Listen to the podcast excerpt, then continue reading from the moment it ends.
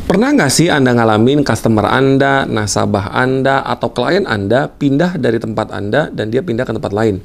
Dan biasanya ketika itu terjadi, apa yang Anda lakukan? Dan apa perasaan Anda? Apakah Anda berpikir bahwa waduh income gua turun nih, waduh omset gua turun nih, waduh bonus gua bisa turun nih gitu. Ketika Anda berpikir seperti itu atau merasakan seperti itu, berarti di mindset Anda berkata bahwa omset Anda, rezeki Anda, uang Anda datangnya dari customer, dari nasabah, dari klien Anda. Padahal bukan.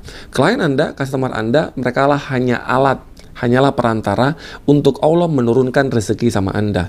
Yakinlah ketika hal itu terjadi, yang harus Anda katakan kepada diri Anda adalah, oke, okay, ya Allah, klien saya pindah, customer saya pindah. Tapi saya yakin engkau akan ganti customer saya dengan yang jauh lebih besar dan jauh lebih banyak. Dan setelah itu, Allah akan mengabulkan doa Anda.